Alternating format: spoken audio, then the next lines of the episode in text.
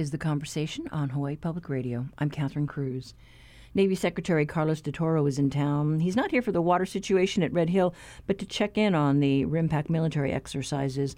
Uh, it's said to be the first stop on a trip to include uh, the Philippines, Singapore, and Thailand. His visit came as an on board emergency Sunday sent two sailors taking part in the war games to the hospital with burn injuries following an engine fire on a Peruvian ship. The training exercises this past week included large scale medical emergencies brought on by a natural disaster or a military attack. Military personnel from several countries, along with a handful of civilians, participated in the one day event. The conversation's Russell Subiono got a front row seat to observe the Ford Island exercises. While most people familiar with RIMPAC know it's an opportunity for military forces to practice wartime situations, many may not know it's also a chance to engage in responses to civilian disasters. Such is the case with the Humanitarian Assistance and Disaster Relief Medical Response exercise on Ford Island. When I arrived at the location, two separate sites were set up.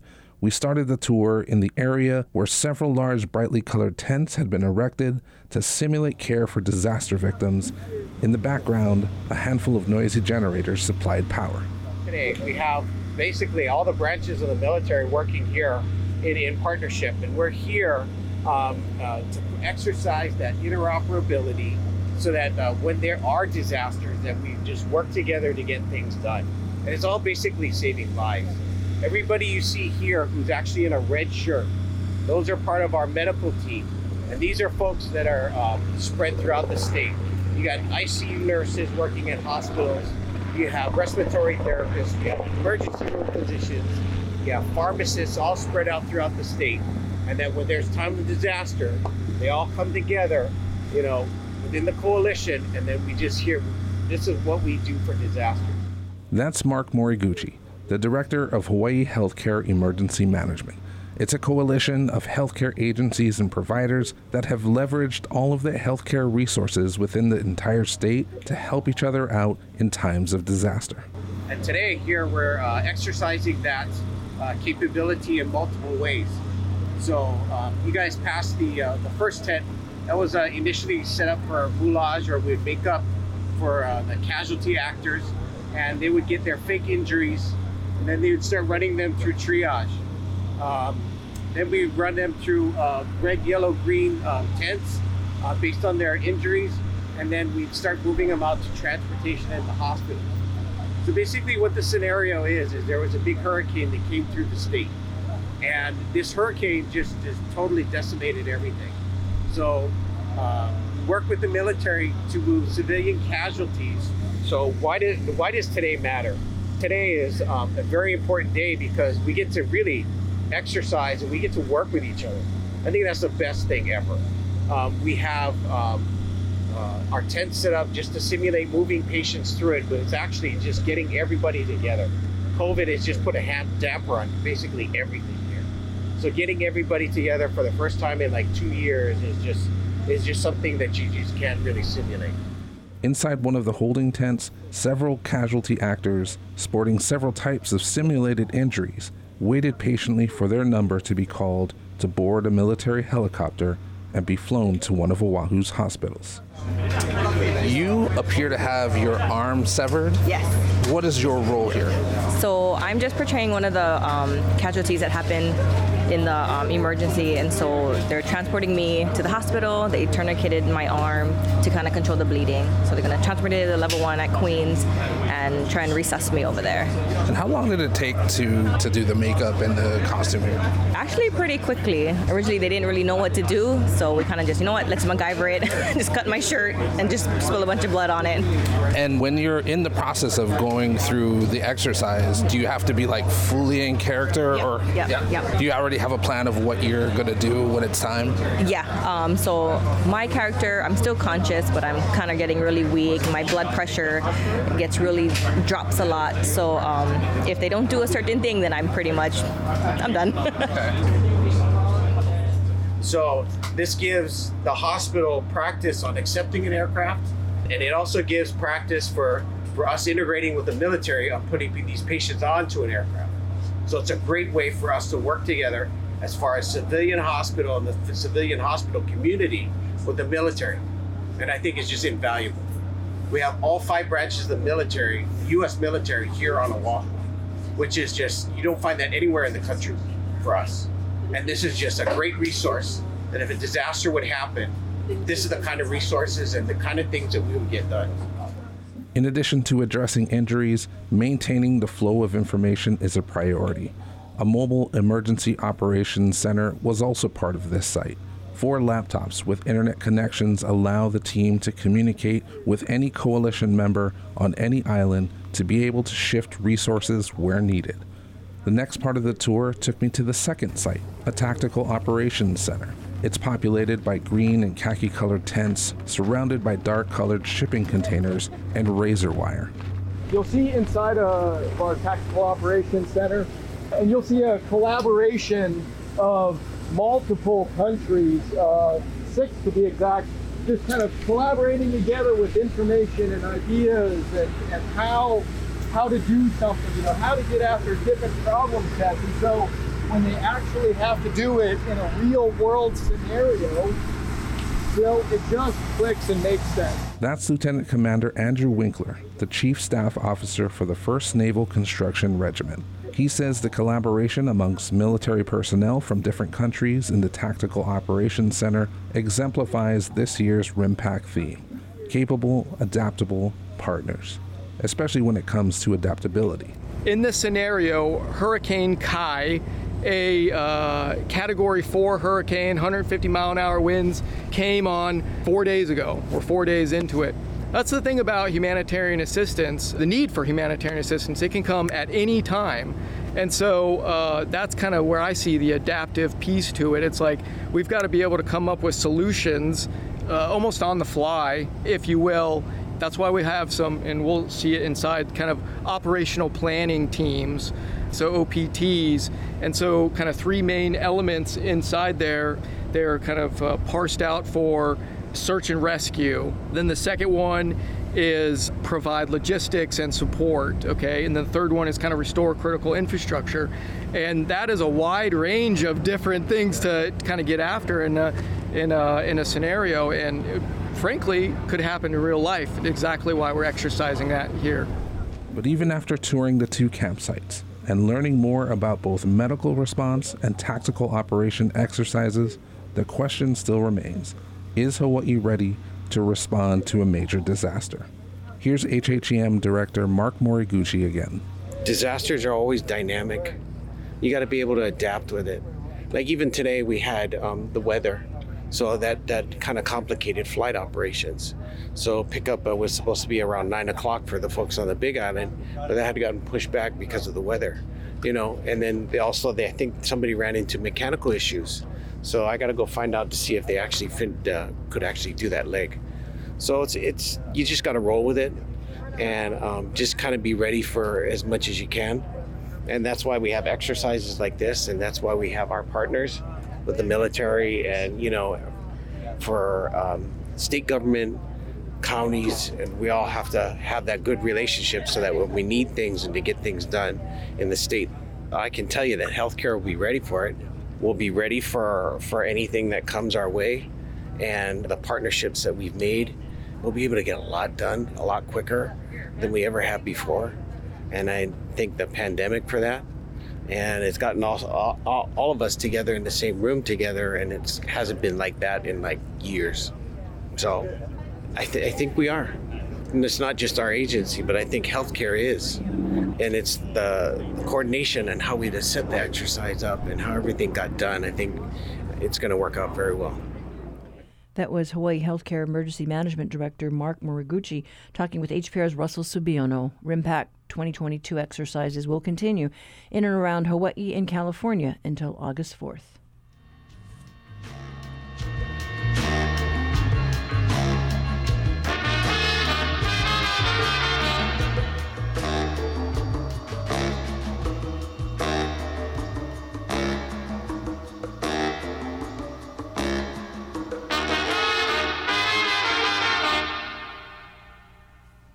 This is The Conversation on statewide, member supported Hawaii Public Radio. Coming up, your backyard quiz.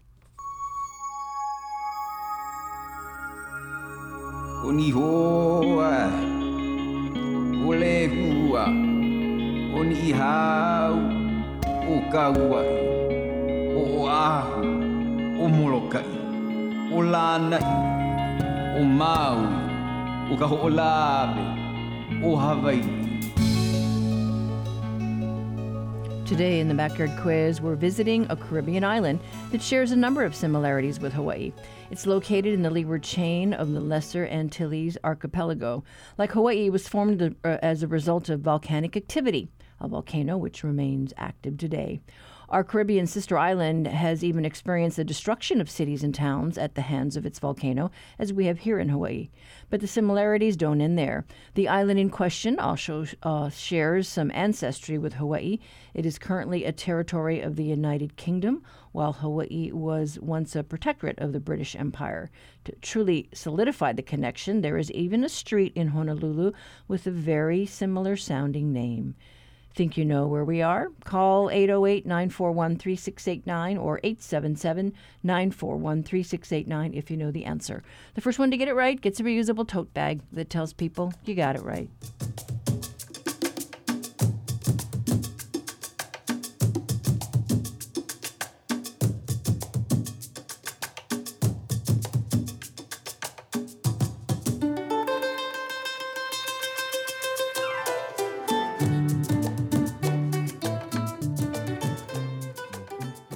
Support for the Backyard Quiz comes from NAREIT Hawaii, which is committed to supporting nonprofits dedicated to strengthening family relationships, such as Parents and Children Together.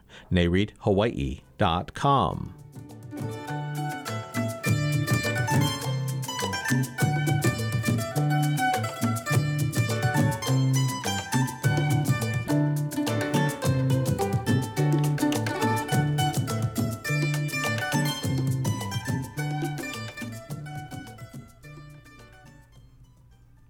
Innovation in sanitation. Think sewage. Hawaii is facing a major challenge of moving close to 90,000 homes off septic tanks and onto more environmentally friendly alternatives.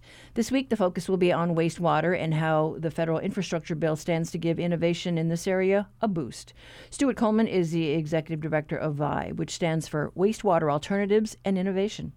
It's a historic opportunity with Congress passing the bipartisan infrastructure law, also known as the Investment Infrastructure and Jobs Act. And so, you know, that it's the largest in American history and they've specifically called out water and wastewater issues. And so Hawaii could be the recipient, you know, tens, if not maybe hundreds of millions of dollars over the next five years to work on critical infrastructure needs that are we're way behind on. But my fear is that the state's not going to apply for some of these competitive grants and we're going to lose out. So we're hosting our third annual convening to really kind of bring all parties together to really think about this issue. So, you know, sometimes people get really locked in their silos, but we have people from government, from county level, all the way up to federal level. We have people from EPA attending virtually and in person.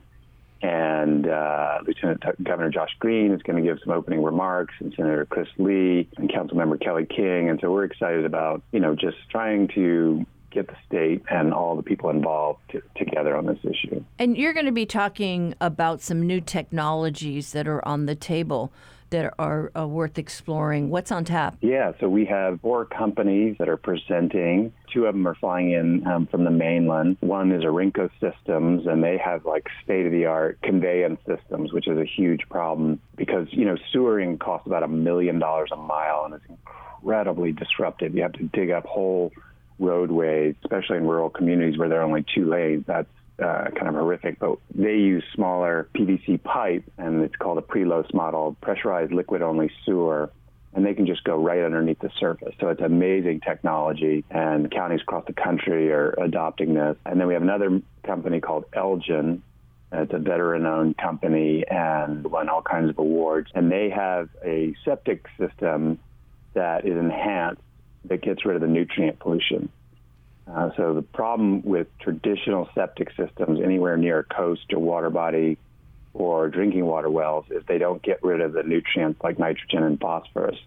And when that gets in the nearshore waters, it can really uh, harm coral reefs, can lead to algal overgrowth on the reefs, and it also can um, get in the drinking water, lead to elevated rates of nitrogen, which is really dangerous. So we've got these two companies coming, which we're excited about, and then we've got uh, um, a local nonprofit, excuse me, a nonprofit from the East Coast that's doing local work here um, called Ridge to Reefs, and they've got a bioreactor garden um, that's a passive system that also treats for nutrient nutrients. Um, and then we've also got Fuji Clean, um, which is a, a, a, Japanese company, but they're locally represented here, and they're ATU, an aerobic treatment unit. And so they um, also do nutrient um, reduction. So you, you're probably picking up the key to all this is nutrient reduction. Um, that nutrient pollution can be really bad for, for our environment and our health. So these technologies are they then uh, meant to be used in areas where, let's say, we can't um, easily switch from septic tanks to sewer lines? At least you could minimize the effect on the environment. Let's say, like you said, in those coastal areas. Yeah, and so um, you know, Hawaii, uh, as you know, was uh, the last state to ban cesspools by several decades. And so we um, are way behind, but we have the opportunity to leapfrog past a lot of the, the rest of the country that went from cesspools to septic systems. And so septic systems, you have a septic tank and then a leach field. And they put those all up and down the East Coast. And what they're finding is that it doesn't reduce that nutrient pollution. And so they're having to, you know, dig those up and replace them. And so we can avoid that stage. You know, septic systems will work fine in remote areas that aren't near a water table or a water body. Um, but in places that are very close to water, you do not want to use those because of the, the nutrient pollution. And so, yeah, we're looking for ways to um, convert these cesspools, but make them better than um, what they have on the mainland and are having to replace right now at a very high cost. So we can kind of leapfrog over that process. Exactly. And so the idea, though, is to say, hey, this technology is out there, it's innovative, try it. You know, if you've got a project that needs to be converted. Yeah, we helped pass a bill this year at the legislative session, HB 2195, and this bill offers grants of up to $20,000 to homeowners with cesspools to convert their cesspools to, you know, to better systems and it's for you know low to middle income folks because the cost is you know can be really high and, and most people don't have the money for these so that's encouraging. And then as we talked about earlier you know the the federal funding is something that we're really trying to get Hawaii behind and and really start applying for these grants because you know if they the government the state hired you know, two or three grant writers for a couple hundred thousand dollars, you know, all total, or 300,000 with benefits and everything, that could reap millions and millions of dollars. It would be the best investment the state could ever make. So, could these be used in places like Kahaluu, where, where yes. the counts are very high? Absolutely, yeah. We've had really off the chart water quality readings in those areas where it's almost like there's a sewage spill. Um, that's how high it is. And these are just, you know, quite often during the rain, you know, you get just all this stormwater runoff and sedimentation, but you're also getting a lot of those cesspools that are just draining out into the nearshore streams and underground systems that are going right out into the ocean. And so we're seeing these very high bacteria counts. You know, and I wonder too, just with the weekend, with the high waves that we saw on the on the South Shore, what effect that might have on you know some of these systems. I, I know we actually had some water main breaks. Exactly. So when you combine this, this is one of the biggest swells in decades, and then you combine that with the king tides that we have, you know, which is like a, basically what sea level rise is going to look like. It can be disastrous for sewer systems, and you know, we learned recently that sometimes the sewer system during heavy rains, almost 50% of it is just rainwater that infiltrates into our sewers. And so they don't really have the capacity to, you know, currently they're working on it to treat all of that volume. And so, yeah, bad for cesspools, for sewer systems, you know, all that, the rising levels, you know, underwater get into the aquifers, you know, because that salt water intrudes into the, into the aquifer um, when you have these really high king tides. So yeah, it's, it's quite a combo we've had recently. And then, is there uh, anything of these types of technologies that also could be adapted, let's say, uh, on places on the Big Island? Because we have a number of septic systems over there. Yeah, Hawaii, the Big Island has the highest number of cesspools um, in the state. They have almost 50,000 of them. And so, yeah, a lot of these technologies, especially what we think is, you know, the Orenco conveyance system, that, that Prelos system that's pressurized liquid only sewer, you know, with the lava rock and everything, digging up those and trying to put in massive sewer lines is going to be very expensive and very difficult. And so these, you can either put them right underneath, underneath the surface, you know, this PVC pipe that connects all these houses together, you know, trench it like a foot underneath the surface, or you can do directional drilling, and it just, you know, they have cameras and they can steer around bones, tree roots, anything that they might find, and connect all these houses together. So yeah, we think that's going to be a promising technology, especially for places like the Big Island. All the cesspools are going to have to be converted by 2050 anyway. And in the cesspool conversion working group, which I belong to, we're mm-hmm. you know we're also talking about earlier deadlines for priority areas where we know that there is you know massive pollution issues, and so that means health and environmental issues. Speaking of the Big Island, there was one study that showed 25 percent of all the drinking water wells in a certain area where there were a lot of cesspools tested positive for fecal indicator bacteria. And so, you know, that's dangerous. When it gets in your drinking water, you know, we, we just can't play around with this. So, yeah, we're looking for homeowners who want to get, you know, ahead of the rush and be proactive about this issue. That was Stuart Coleman of VI, which is holding a meeting of the minds in this area of wastewater. Uh, that conference is tomorrow. The public is welcome to join virtually. Uh, the conference runs tomorrow from 1 to 6 p.m. Look for links on our website later today to register.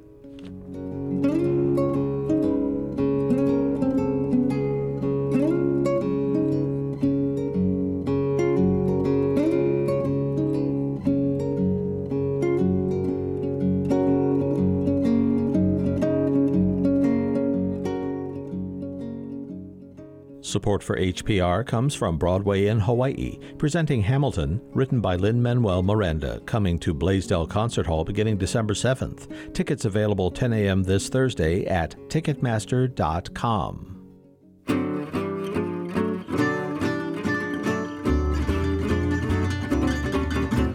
As we get older, it's more important than ever to know what medications are safe, both those available over the counter and the many pills that are prescribed. I'm Dr. Kathleen Kozak. Join me today on The Body Show. We'll talk with a geriatric expert who can help with the mysteries of medications. That's today at 6:30 on The Body Show.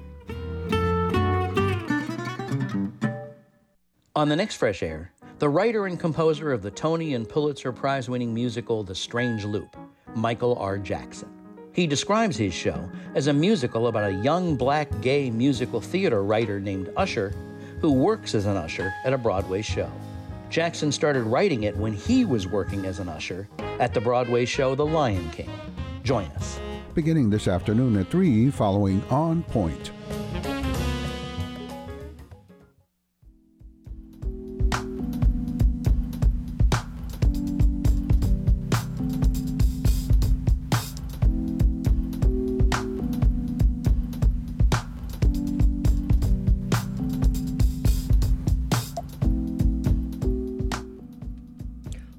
Civil Beat's reality check takes a closer look at pregnancy centers in the islands in light of the recent reversal of the abortion rights law, Roe v.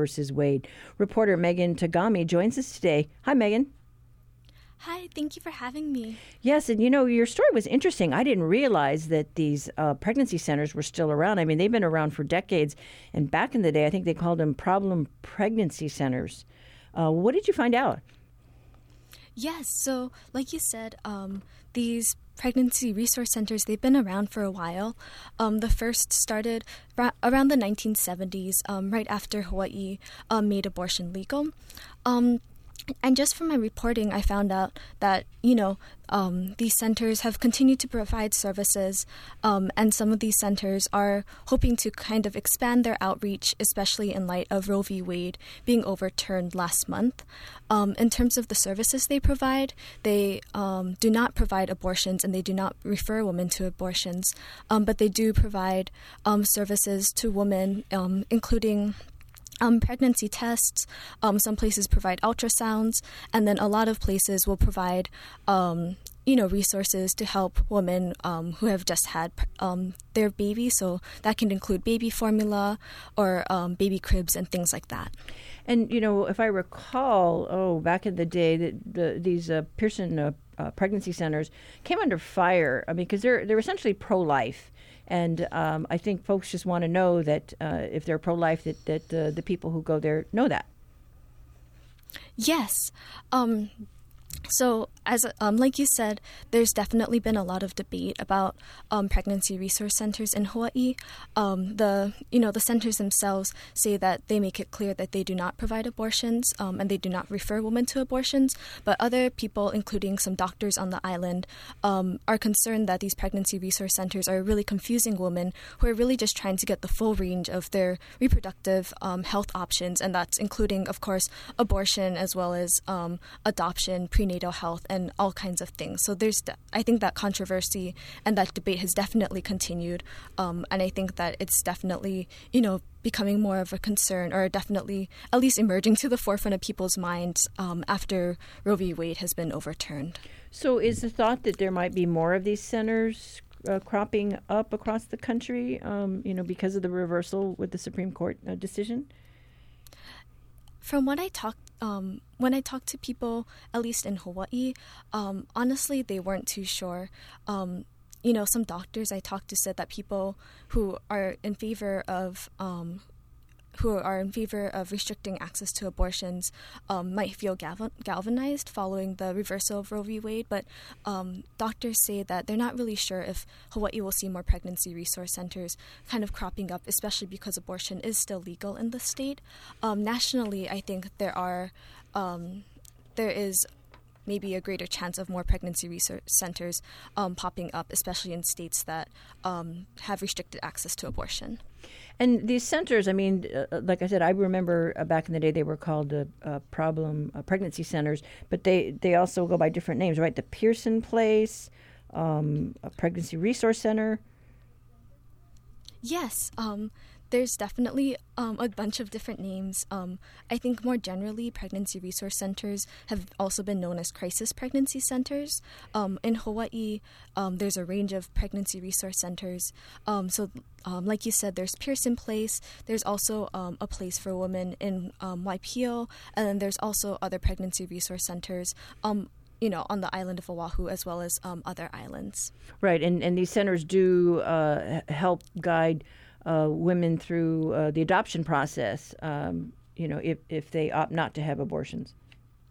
Yes, they're, um, at least from what I understood, um, I guess the pregnancy resource centers really see themselves as providing resources um, and guidance to women from the start of their pregnancy until they, um, you know, have a baby. Um, but of course, they are discouraging women from having abortions. Okay, all right. Well, um, uh, thanks so much for your report there, uh, Megan. Thank you. We've been talking with reporter Megan Tagami with today's reality check. You can read her story online at civilbeat.org.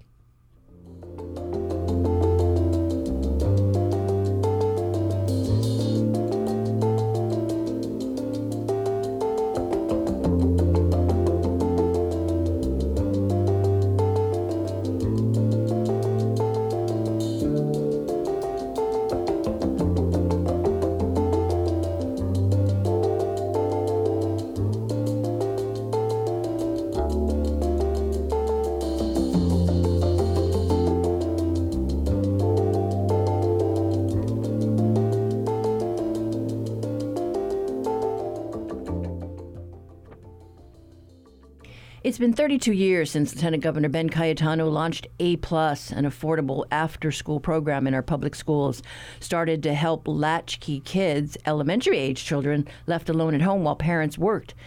But generally, after school programs are being tapped to help make up for lost learning during the pandemic. HPR's Casey Harlow joins us today. Good morning. Good morning. Yes. So, learning loss, emotional, social needs of students has been a consistent theme throughout education, especially within the last year or two, and that doesn't seem to be changing at all for the upcoming year. So I wanted to know about after school programs because there's a lot of them here. And you mentioned A plus, uh, A plus elementary school kids, but there is several other programs that are mainly targeted towards elementary school kids and middle or intermediate school students. There are a few in the high school, but most of the programs uh, skew towards those intermediate and elementary school kids. And so, what made me think about after school programs is that uh, at the beginning of the legislative session, there was a lot of talk about how after school programs like A Plus would help with uh, learning loss and also meeting the needs of students.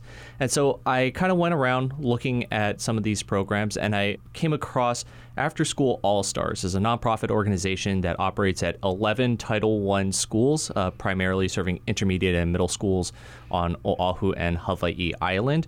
And if you're not familiar with Title I, that refers to an education program from the federal government providing financial assistance to schools and education agencies with high numbers of children from low income families. The DOE's threshold is around 47.2% of a school population. So you may think Waianae, uh, Nanakuli, and several other schools within urban Honolulu and also on the west side as well. I wanted to look at what the benefits were of these after school programs and uh, Marissa Akui is the head of the DOE's Community Services Branch. She oversees the after school programs at public schools. And she says, you know, this is kind of like a double dose for students who need the extra help. The department does believe that out of school time programs are critical for students, providing safe and engaging activities in the time between when school gets out and when a parent comes home from work as we are addressing the learning gaps due to the loss of instructional time over the past two years, OSP programs are critical to provide that additional structured academic support. And so, circling back to After School All Stars, Paula Fitzel is the executive director of uh, this organization. Uh, her program operates for three hours a day, usually from 3 to 6 p.m., but generally after schools, because some schools end at noon. Uh, hmm. And that's kind of a change from what I've been used to. But for three hours a day, they do programs such as homework, and she outlines what these three hours a day look like. So we do homework help and we do tutoring. Tutoring where it's available, where we work with the teachers. After that, what we do is we do a variety of enrichment sports programs but they're based on like a schedule, like a, almost like a college schedule. So if a kid comes in and we provide like a timetable for the day, for the week, and they choose what classes they want to do, and they will do that for the entire quarter. And the reason being the idea is like skill retention and skill attainment. For instance, if we do cooking, they're not just going to go in there and slap a few musubis together. We're going to teach them cooking. We're going to teach them math. We're going to teach them STEM, you know, through using the kind of fun stuff as a vehicle. And so, going with the cooking metaphor, right? And they do have a cooking course. So, how they incorporate that is maybe they ask a student to, you know, instead of making a recipe for one, make a recipe for yeah. you know 10 and so then they have to do the calculations yeah. and all the measurements make it fun you know? It makes it, sense. exactly exactly. These after school programs do face some challenges uh, financially within the story i brought up funding. Funding is kind of a big deal because Fitzel says, you know, even though her program is structured to meet grant requirements from the federal and state governments, sometimes that's inadequate. It's not enough to serve uh, per student. And she knows that some agencies on the continental U.S. get a lot more. The comparison is $3,000 per student for a year, but here, uh, $700. Oh, wow. Yeah. Uh, but staffing is another, and money can solve staffing, but also, you know, just in general, staffing is an issue here. And even though Fitzel says her organization invests in staff and through training and pays pretty well, sometimes it's hard to find people. Numbers of staffing hasn't been a problem for us. We pay well, we train well, and we have a lot of resources into that element.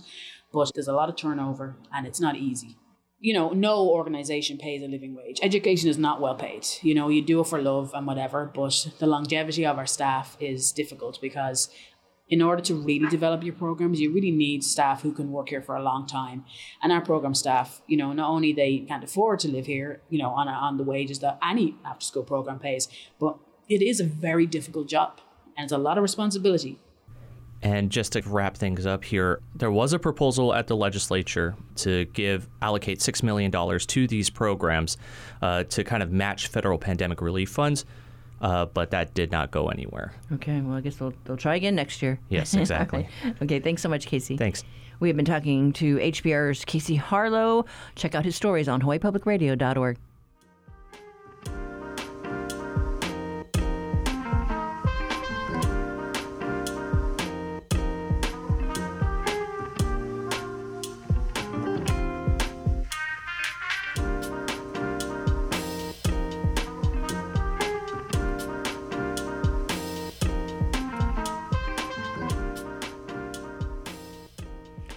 today's backyard quiz, we asked you to tell us the name of an island in the Caribbean that shares a remarkable number of similarities with Hawaii.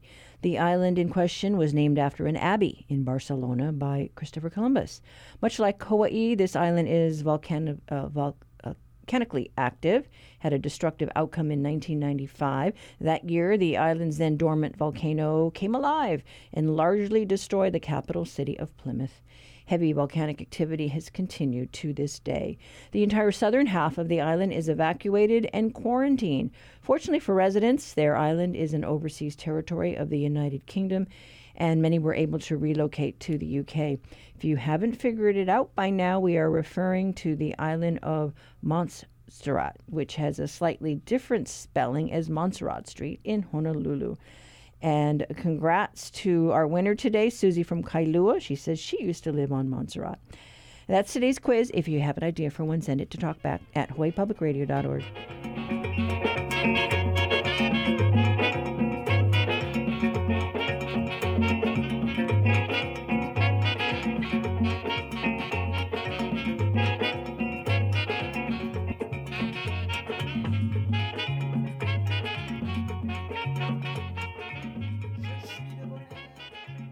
Support for HPR comes from the Nalu Builds Design Center with handcrafted furniture, art, and specialty gifts committed to using locally and sustainably sourced hardwoods. Hilo store located at 94 Pono Hawaii Street or online at nalubuilds.com. On week's On the Media, a cold case reopened presents quandaries for the reporter, like are red herrings bad journalism? Because I really did want it to unfold like a murder mystery, but I just couldn't. I couldn't. As a journalist, I couldn't put information into the podcast that I knew was not true. The truest true crime on this week's On the Media. Beginning this evening at 7 following The Body Show. This week, American Roots celebrates down home music from Arhoolie Records. Live from Berkeley, California, it's a concert from the Freight and Salvage Coffee House. On stage, Ry Cooder, Taj Mahal, Maria Muldaur, Michael Doucet, and many other friends. I'm Nick Spitzer. Join me for American Roots from PRX. Beginning Saturday evening at 6 following Weekend All Things Considered.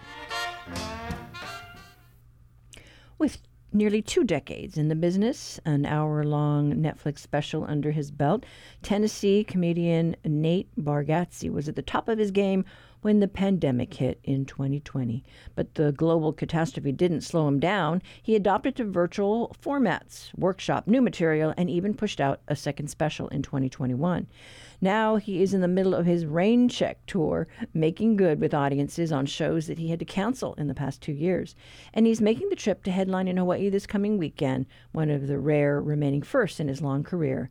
The conversation Savannah Harriman Pote spoke with Bargatze about whether he still gets the pre uh, pre-show jitters before performing for a new audience. I, you know, I was talking about it last night actually. Like for a show, I did like a benefit show last night, and it was in a small room, and uh, you know, so it was like not kind of what I've been doing.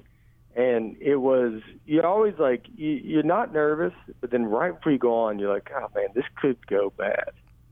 You know, once you get your first few big laughs, you're like off to the races. Is there a joke or some sort of theme that you've been trying to land for years? I can't think of one exactly. I mean, I remember at the beginning you would think something's funny, and some of it you would think I'm not a good enough comic to tell this yet. Mm. And uh, I did have the one joke that I had. I used to always say something about having milk. Like I would, I would say like as for me, I only had milk in my life if uh, I, if a woman was in my house, like so it was either my mom, then my wife. And when I was alone, like I never thought about buying milk. And so like that general idea, like I would tell it on its own, and it never really worked. Mm-hmm. And then when I had the when I had a joke about I ordered an iced coffee with milk, and the guy messed up with ice, put milk with ice in it. I had, I had a whole uh, issue at uh, a Starbucks. I went into Starbucks, ordered uh, iced coffee with milk, nothing crazy, you know. And the guy like looked at me weird. You know, like when you're like get something in your head, you're like, I'm pretty sure he doesn't know what I said. But you're like too far in. You're both touching the credit card, so you just got to go. All right, let's see what he thinks he heard. Um, and I go to the end of the counter, and he gives me uh, milk with ice in it. That's. I had to ask him. I go, "What is that?" He goes, "Milk with ice in it." I was like, "What do you think? Do I look like a psycho to you, dude?" I don't. I've never ordered. I've never ordered milk publicly in the history of my life. I've never once in my life been out and thought, you know what I could go for right now? A cup of milk. I'd love to do that. I'd love a cup of milk. I'd like to drink it out of a straw. Something else I've never done. Let's do that, and then let's put ice in it. And then in that joke, I say I've never bought milk publicly in the history of my life. And so the joke ended up boiling down to, to just that. You've been doing this for coming up on, on two decades. Do you feel like your sense of humor at its core has evolved? Uh, it's like you learn how to be. I think you just learn how to be funny. Like everything you say, you know, like you weirdly, not that you can nail it down, but you kind of know what makes you funny, and so that way, a lot of stuff you talk about is way more open. Like your everything you say becomes a little bit funnier because you're just funnier. Hmm. The headline for this story is going to be "Just be funny," says Nate Bargatze. That's the that's the gist of it. Just be funny, you know. This tour is the the Raincheck tour, which I assumed has some allusions to the pandemic. Of course, there's been a lot of upheaval for comedians as well as other folks who work in the entertainment industry over the last two years. We're not out of the woods yet, certainly in terms of our relationship to Mm-hmm. the pandemic, but we are making strides. Does the, the name of your tour have any other meanings? Uh, that was, I mean, that was basically it, and it was because we had to, we had to, you know, reschedule so many dates. They got rescheduled so many times. I think I didn't want to like not acknowledge it, but then I don't want it to be like it was like COVID tour or something or whatever. I did that with a special too. Like my special I shot in the pandemic. It was like I did some COVID jokes up top just because it's like you're shooting a special outside when people have masks on. Mm-hmm. So you're like, you can't. You feel like I didn't want the whole special to be about COVID. You know, it's like you want to be a kind of a break from that. But it's a, you know, it's a little, it's just a little acknowledgement to be like, I'm not a lunatic. I understand what's happening in the world. Do you think that the, the, the people who really influence your comedy are those influences in your professional world, in the larger entertainment industry, or folks you know personally? Well, my so my dad's a magician who will be on these shows in Hawaii, which is very fun, and he does comedy with magic. So my dad, that's a gigantic influence on me, and that's an influence without even me realizing it's influence. My timing and all that stuff, I feel like really comes from him. My dad is a magician. He's done that my entire life. He was a clown at the very beginning, just in case you're like, how do you get into something like that? Uh, goes clown then magic. There's two steps. You can take them in either order.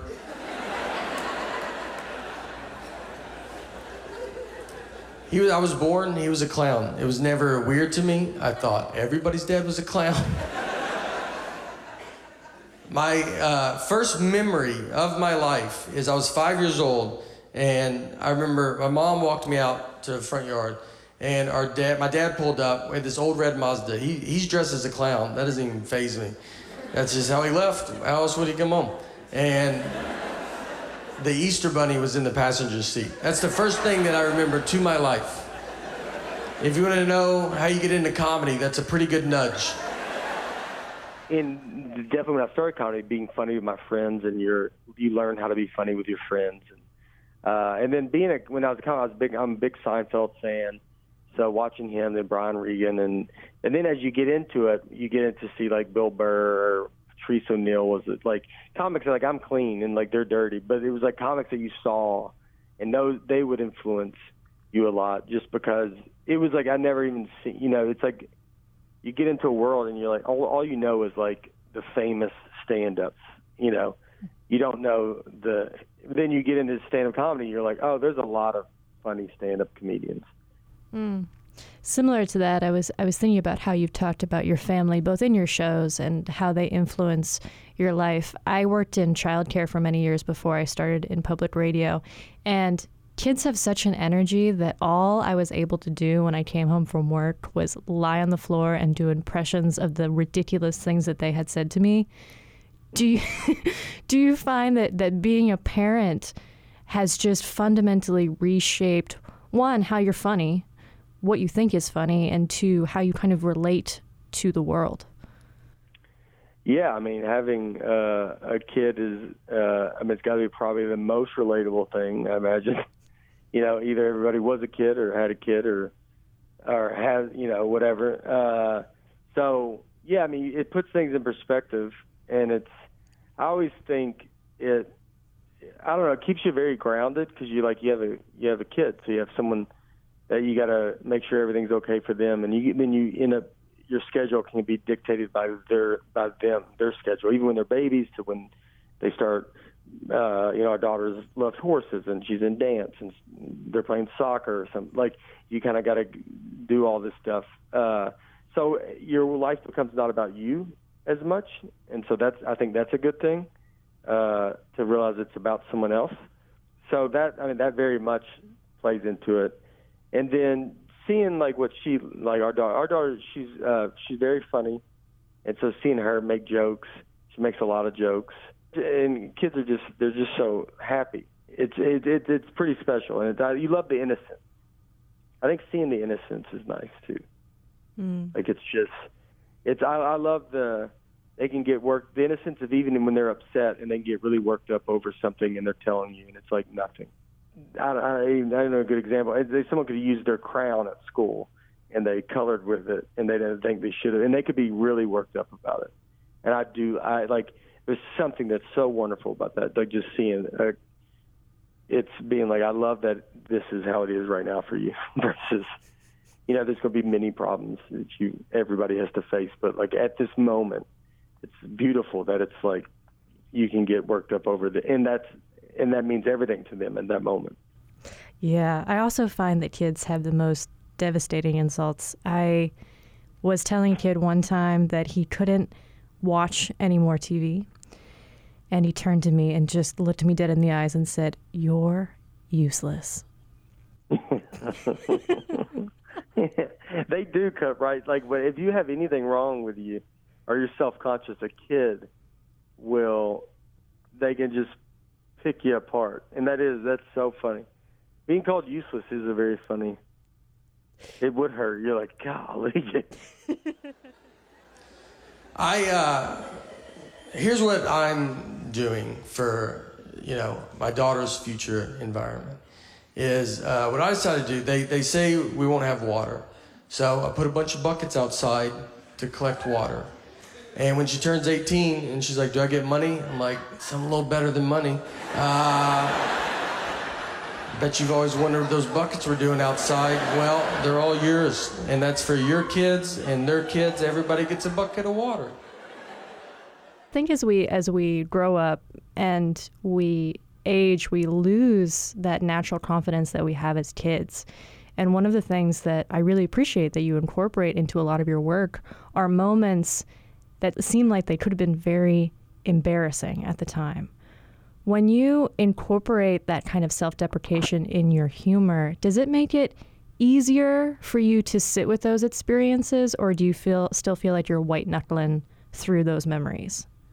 No, I think it makes it easier. I mean, it, it, the, I, I like just making people laugh, and two, like when people relate to it and they laugh, I would say they're laughing at you, or laughing with you. And for me, it doesn't matter because uh, uh, cause it's still counted as a laugh. And it's almost like reward, like weirdly enough, I don't know if I ever thought of it really. but it's like it is kind of rewarding because it's like it also helps knowing that I'm not the only one. You know, like you're realizing like all this stuff that I've done dumb, and if I make you know, it's like well, people are like, oh, I've kind of done that. At least some of the audience, Mm. and so you're like, all right, I'm not alone out there. Like I'm not, I'm not the only idiot. The stage for so many people is the absolute worst place they would want to be, just an absolute nightmare. Did you always find this kind of almost meditative quality to it or this this connection or did that come over time, you think? Uh, no, at the beginning you don't want to be up there. At the beginning, I mean, it was like it's a nightmare. Like you're nervous. You want somehow this to not go on stage. I remember I wanted the place, the building, to burn down. That's what I always thought. if I could show up and it was on fire, I'd be like, I tried to go up. I tried. I was going to go, but the building was on fire and there's nothing I could do. Uh, but the building never set on fire, so you just had to go on stage. 20 years later, the building's building's later. still standing. I'm still wanting that building to be every show I go to. Maybe this building's on fire. well, I'll keep that in mind coming up for the shows you have next weekend. I hope it's not on fire. I do hope that. I'm excited to come out there. That was comedian Nate Bargatze sharing a few laughs with the conversation Savannah Harriman Pote. You can catch more of uh, Bargatze's comedy this weekend. He will be performing at the Maui Arts and Cultural Center on Friday and at the Blaisdell Concert Hall on Saturday. You can find more details on our website, hawaiipublicradio.org.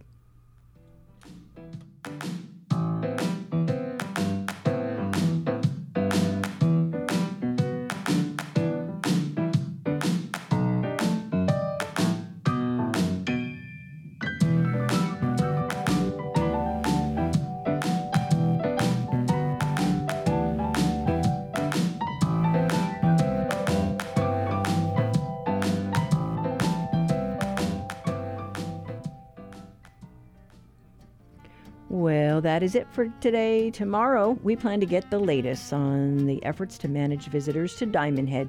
Have a story idea to share with us? Call or talk backline 808 792 8217. Miss something and want to listen back to something you heard today? All of our shows are archived. Find them on the conversation page at hawaiipublicradio.org.